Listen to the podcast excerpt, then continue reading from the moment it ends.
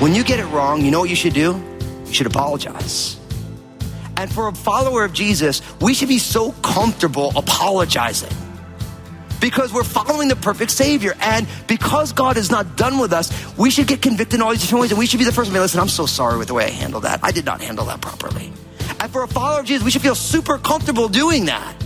But we live in a world where most people don't do that because they're actually not following the perfect Savior. They feel like you can't know that they messed up. Getting something wrong doesn't exactly make you feel good about yourself. You know you've let someone down, but the world doesn't promote making that public knowledge. Today, Pastor Daniel will take the opposite approach and urge you to apologize immediately when you mess up. This shows honesty and humility to others. Remind you that you still need your Savior. Jesus will be there with the grace you need to start again. Now, here's Pastor Daniel in Romans chapter 2 as he continues his message. Check yourself.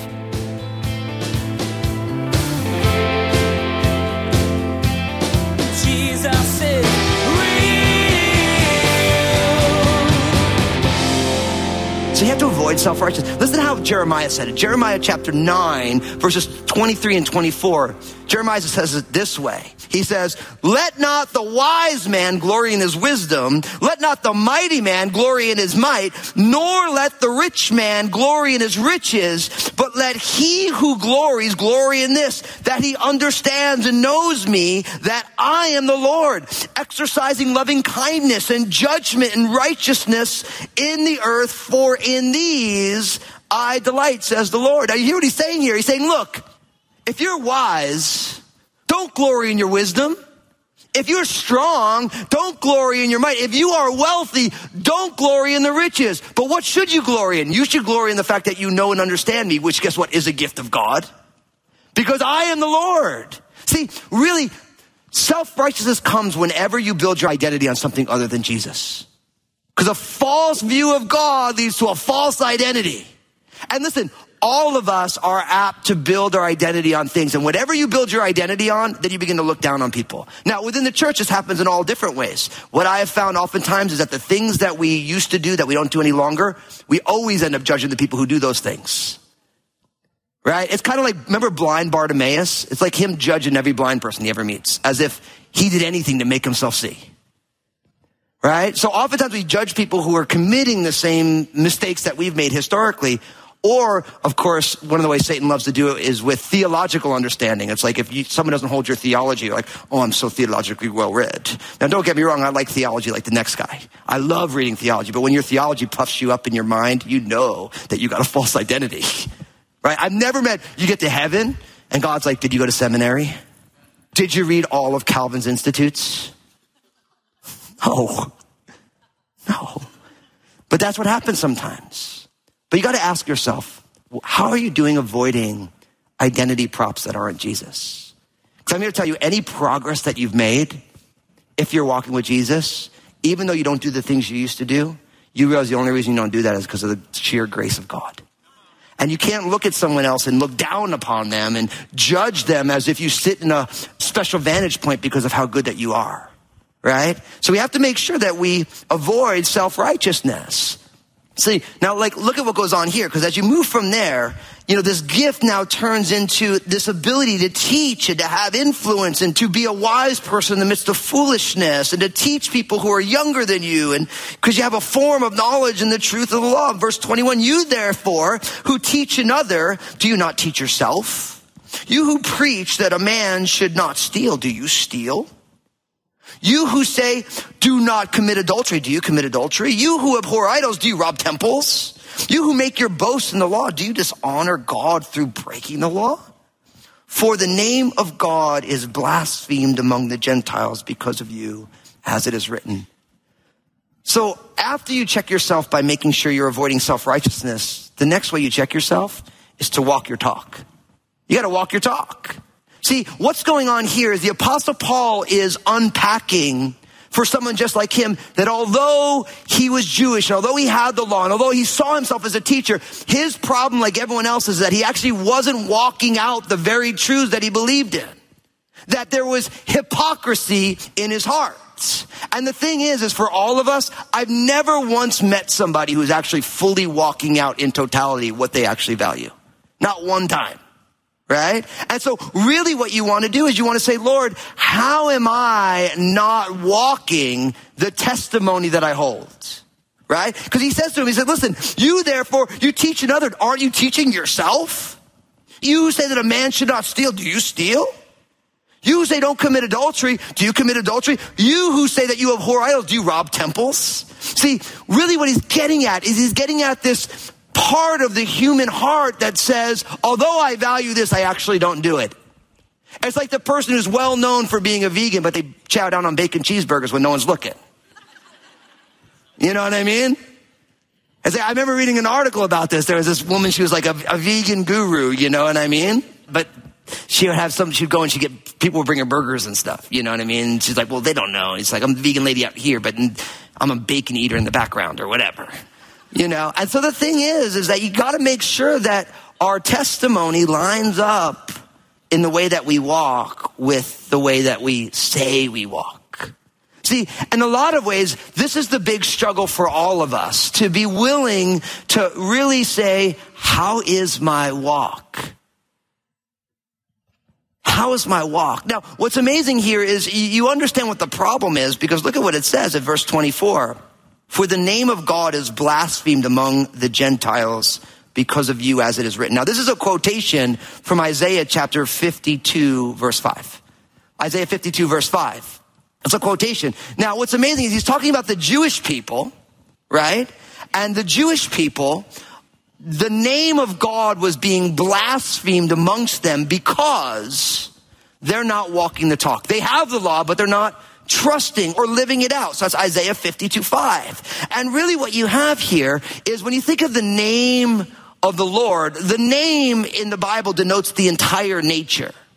Does that make sense? Like when you think of someone's name, you never just think about like the letters in their name. Like, so if you were to use my name, you know, whenever someone says Daniel Fusco, no one says D-A-N-I-E-L-F-U-S-C-O and bingo was his name. Oh, no one says that, right? When you think of Daniel Fusco, you think about me. Now, everyone inserts your own thing. My hope thing is I think he loves Jesus. He's warm and fuzzy and kind of a nice guy. And I'd like to eat a Twinkie with him every once in a while or whatever. You know what I mean? But you think of the whole nature.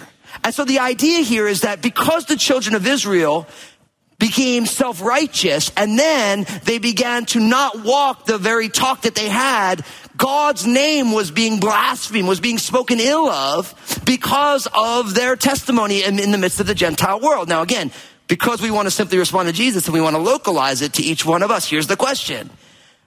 Is the way that you're living actually blaspheming the name of Jesus in this generation? Isn't that nasty? See, but again, if you're going to check yourself, right? If you're going to, if you're going to say, Lord, it's not about everybody else, it's about me. How am I living? Then you have to ask yourself those kind of questions. Like there's a, a, phrase that we hear in church often. I don't say it too much, but it goes like this. You should love the sin and you should hate the sinner. How many of you ever heard that, that phrase before? I want to give you a better version of that. You ready for this? You should love the sinner and you should hate your sin. Write it down. Love the sinner hate your sin. Because the thing is, is if you're willing to do that, if you're willing to check yourself and, and avoid self-righteous and let the Spirit of God search your heart, you'll realize that you got more than enough to deal with on your own, don't you? Like your spouse, they got issues, but you got issues yourself. Those people who do those things that you don't like, they got problems and God may be dishonored, but you got your own stuff. Does that make sense? And really what God wants us to do is not be so worried about what everyone else is doing because we have more than enough to do right here. See, what I have found as a follower of Jesus who loves to do what the Bible calls evangelism, which is share the good news of Jesus, almost every time I share the gospel, I have to talk about things that Christians do that isn't very Christ-like. Almost every single time. It's like if I want to share the good news of Jesus, I have to apologize for Christians. Like someone's like, well, so okay, you're telling me about Jesus. Well, you know, my neighbor, my uncle, they did this, and they were a Christian. And I'll normally say, I'm so sorry that that happened. they shouldn't have treated you that way. Like I didn't think of, I didn't think Jesus would have treated me that way. I'm like, no, he wouldn't have. He died on the cross for you.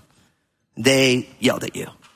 You know, they lost their temper. They did this. They treated you poorly. See, and the problem for us is that we have to make sure, you have to make sure, I have to make sure, am I walking my talk? Am I really living that thing out? Now, here's the thing. The beauty is, is when I say, are you walking your talk? Right? And when I say, how is the name of Jesus being blasphemed in this world because of the way that you're living? I realize that those are provocative and scary. But here's what I want you to do. I want you to write down one way that you are not walking out your talk right now. Because I mean, if I said, listen, name six things that your spouse should do differently, you can write that down in five seconds, right? If you're like, name five things that your boss should do differently, you can write down 97 things. But when I say, write down one for yourself, everyone's like, you see how it works? This is how this works. Now, the reason I want you to write down one thing is this. Between you and God, I don't need to know what it is, but listen, you got way more than one. But whatever the thing that when I said, how is the name of Jesus being maligned in this world because of your lack of walking out what you believe, whatever the first thing that you got convicted on, that's actually where God wants to work in your life right now. We call this simply responding to Jesus, where all of a sudden you realize like, oh, I got to work on this thing, right? Now, the beauty is, is that God wants to work on that in you because he loves you too much to keep you the way that you are right now. But you have to be willing to allow God to work on it. So when you write it down, all of a sudden you got to deal with it. Now, here's the thing. Because the only perfect person is Jesus, this never ends. You get this one done and you work on the next one and then on the next one. And if you, those of you who are overachievers, you're going to write 20 things you need to change and you need to change all those things. But it never really ends. I think it was John Steinbeck, the great author, who says, the heart is like peeling away layers of an onion, and every layer comes with a fresh set of tears. Because none of us are perfect, we're all in process. This thing never ends. It's like it's the next thing and it's the next thing. But you actually begin to love the journey because you actually want to really follow Jesus. Now here's the thing. You know what I think the thing that really differentiates followers of Jesus from other people? Is that if you're a follower of Jesus, one, you're never going to be perfect and you know it because you're following the perfect savior. But when you get it wrong, you actually handle it differently than everybody else. See, because listen, when you get it wrong, you know what you should do? You should apologize. And for a follower of Jesus, we should be so comfortable apologizing because we're following the perfect Savior. And because God is not done with us, we should get convicted in all these different ways. And we should be the first to be, listen, I'm so sorry with the way I handled that. I did not handle that properly. And for a follower of Jesus, we should feel super comfortable doing that. But we live in a world where most people don't do that because they're actually not following the perfect Savior. They feel like you can't know that they messed up. Like it's funny, my kids, when I say, you know, I'm so sorry, I handled that wrong. They're like, yeah, we know, Dad. You're, God's not finished with you yet, you know? We'll pray for you, you know what I mean? Because I realize that as a parent, you know what I mean? Like if I can't own the fact that I get some things wrong, then what am I teaching my kids? I, how many of you when you're growing up, your parents said, because I'm your parent and I said so? Go ahead, raise your hands. All of you, right? Now, what's amazing is that sometime along that journey, in the beginning when you're literally like, okay, their parents, they said so, then at some point you're like, well, maybe mom and dad are wrong, right? And then the kids start to push against that because I said so, because actually they have enough history with you to realize that you don't always get everything right. But again, if you're a follower of Jesus, you never force that as if your age makes you smarter. Sometimes you're just more used to being rotten, right? And so for us as followers Jesus, if we really believe in Jesus, then all of a sudden there's a humility that comes to us. There's this reality that we don't get it right, but Jesus is our Savior. And so, Lord, we're just going to keep following you. And when we get something wrong, we're going to own that thing. And that is a very beautiful thing in this culture. Now, here's the thing. A couple last thoughts on this. First, if you go to apologize, you have to remember, you apologize just for yourself between you and Jesus. Don't make your other person feel they have to apologize. How many of you ever done that? Like, I'm going to apologize, now you have to apologize. Right? So you really only apologize you get the apology that you think you deserve. And guess what? That's not the way to do this. Because one, your apology is between you and God, and then you and that person, and that other person's situation, that's between them and God. So you apologize because you know you're supposed to, not to get the apology. Because I know how this goes. You go apologize and you're actually waiting for the apology.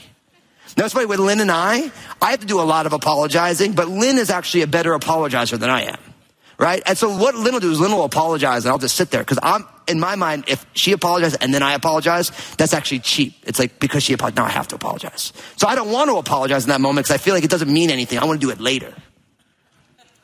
And sometimes when I'll, do, I'll come back later, I'm like, I'm so sorry for that. She's like, well, why didn't you just do it earlier? I'm like, well, because I didn't, it cheapens it when you apologize. Now I have to be humble too. You know what I mean? And my poor wife, she just wants me to apologize for being a knucklehead and I just got to wait three hours or 30 years. Who knows? You know what I mean? But like our job is to apologize because it's about us wanting to walk with Jesus and walk our talk. And when we are unloving, when we are not gracious, when we are unthankful, when we treat people poorly as followers of Jesus, we should be able to say, I'm so sorry I got that wrong. I'm not walking my talk. And by doing that, we begin to take the hypocrisy out of our lives. Now, here's the thing. When I said to you that you need to make sure that your walk and your talk line up so that the name of God is not blasphemed, when you're convicted, I always say conviction is good, but repentance is better. Conviction is when the Spirit of God says, yeah, you do that, but you're my child and you know better than that. Repentance is when actually you leave that thing and you follow Jesus instead. And I think it's super important to make this statement here is that we want to be people who repent in a godly way. Actually, you see it in the Bible because there were two people who actually betrayed Jesus at the very end of his life. One was Judas and one was Peter. Judas sold Jesus over to the Romans for 30 pieces of silver, but Peter pretended like he didn't even know Jesus at Jesus' time of greatest need. What's amazing in that story, Peter repented in a way that reunited him with Jesus. Judas just felt bad that what happened to Jesus and he killed himself. And so we want to make sure that we don't soft pedal the thing. But whatever that thing is, whatever that thing is, what are you going to do to change it? Because I believe God wants you to change it. And I'll say it this way. I realize that in a church like Crossroads, big church, right? There are some of you right now, there are certain things that you are doing in your life that are actually going to destroy your life. And deep down, when I said that, you know exactly what I'm talking about. You know it's going to destroy your life. But here's the thing. If you're convicted about it now, you need to stop it right now. Because I'll be honest, as a pastor, it's horrible to go visit people from Crossroads in jail. And we do that. It's horrible to have to do funerals for people who along the way, they were supposed to stop something and they didn't. And I believe you're hearing this message. And listen, I don't know, I'm not like, you know, subtly, you know, talking about something. I just know that in a church this size, there's lots of us in different places. Some of you, the way you're doing business, you're going to lose your business. And you're going to lose your family because of what you're doing. You know that you're on the edge. You know that it's wrong, but you're still doing it. Stop doing it. Don't just feel bad about it. Change it because God loves you. Listen, there's not a week that goes by here that something crazy doesn't happen that could have been averted if people made different decisions. So I don't want anyone for one second to just be like, well, yeah, I know it's bad, but I'll be fine. No. Listen, it's not going to be fine. It's not the life that God has for you. And as a follower of Jesus, you shouldn't be doing what you're doing. So stop doing it. Amen. Listen to what it says in Psalm 50, verses 16 to 21, talking about this idea of hypocrisy. It says this.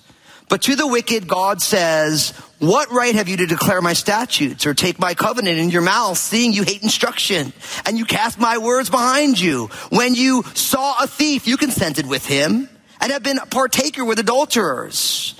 You give your mouth to evil and your tongue frames deceit. You sit and speak against your brother. You slander your own mother's son. These things you have done and I have kept silent.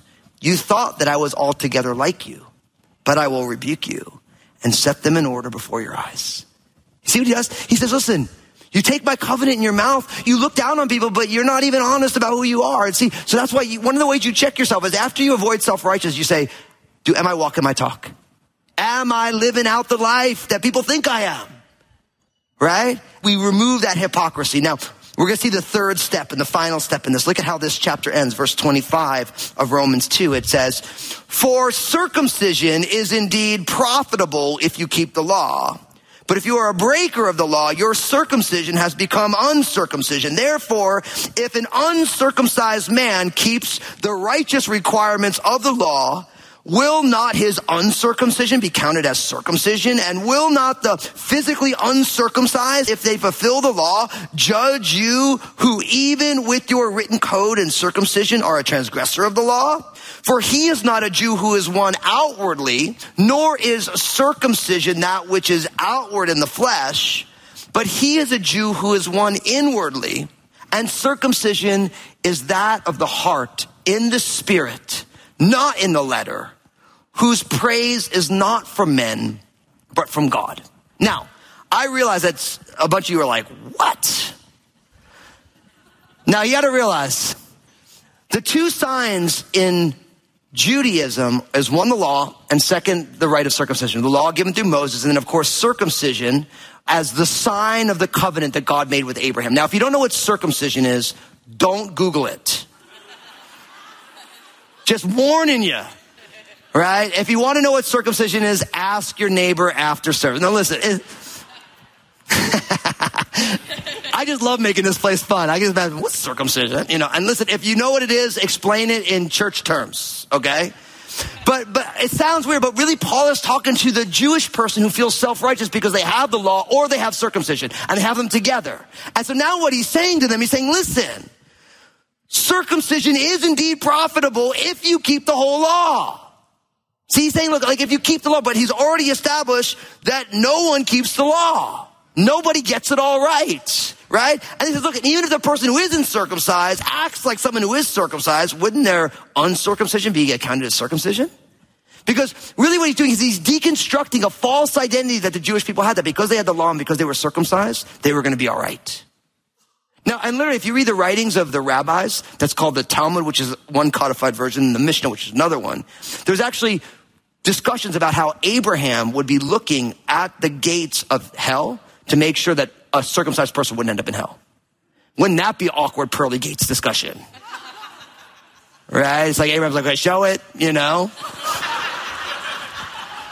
awkward. Uh, I'm just teaching what it says here.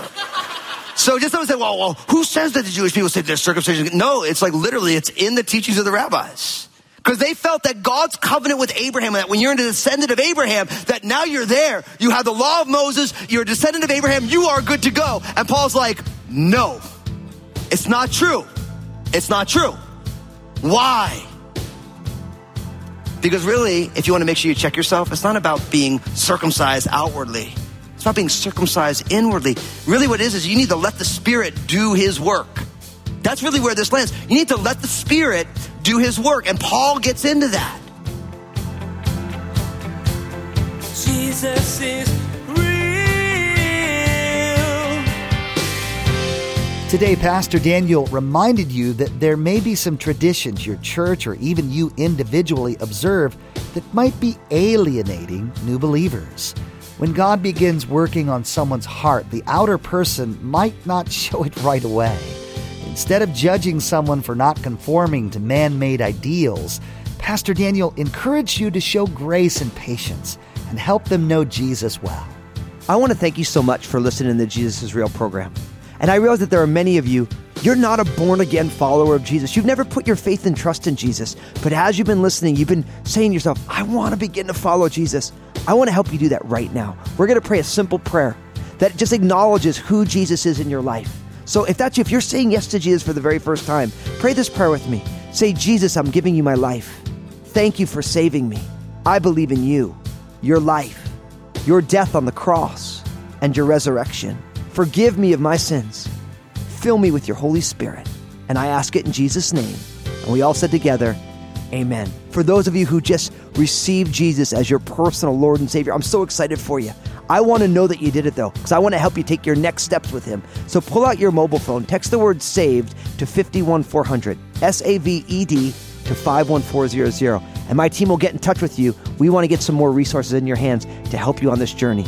Now, my team, we want to share some stuff with you, so don't go anywhere. Thanks, Pastor Daniel. You know, the Bible says that when one person comes to Jesus, the angels in heaven rejoice. And we rejoice with them today if you just prayed that prayer with Pastor Daniel. Again, to receive some resources that are going to help you in this new journey with Jesus, take out your mobile phone right now and text the word SAVED, S A V E D, to 51400. Place a marker in your Bibles and join us next time as Pastor Daniel will tell you the next thing that needs to be accomplished to really dig out the tensions of life. This is the hard part, the thing that just keeps you in a rut. Pastor Daniel will address some problems that many people face that they might not be aware of. You'll find yourself somewhere in these problems too. There's a solution though, so be sure to come back and join us. Well, that's all the time we have for today's broadcast. On behalf of Pastor Daniel and the entire production team, we invite you to join us again for the next edition of Jesus is Real Radio.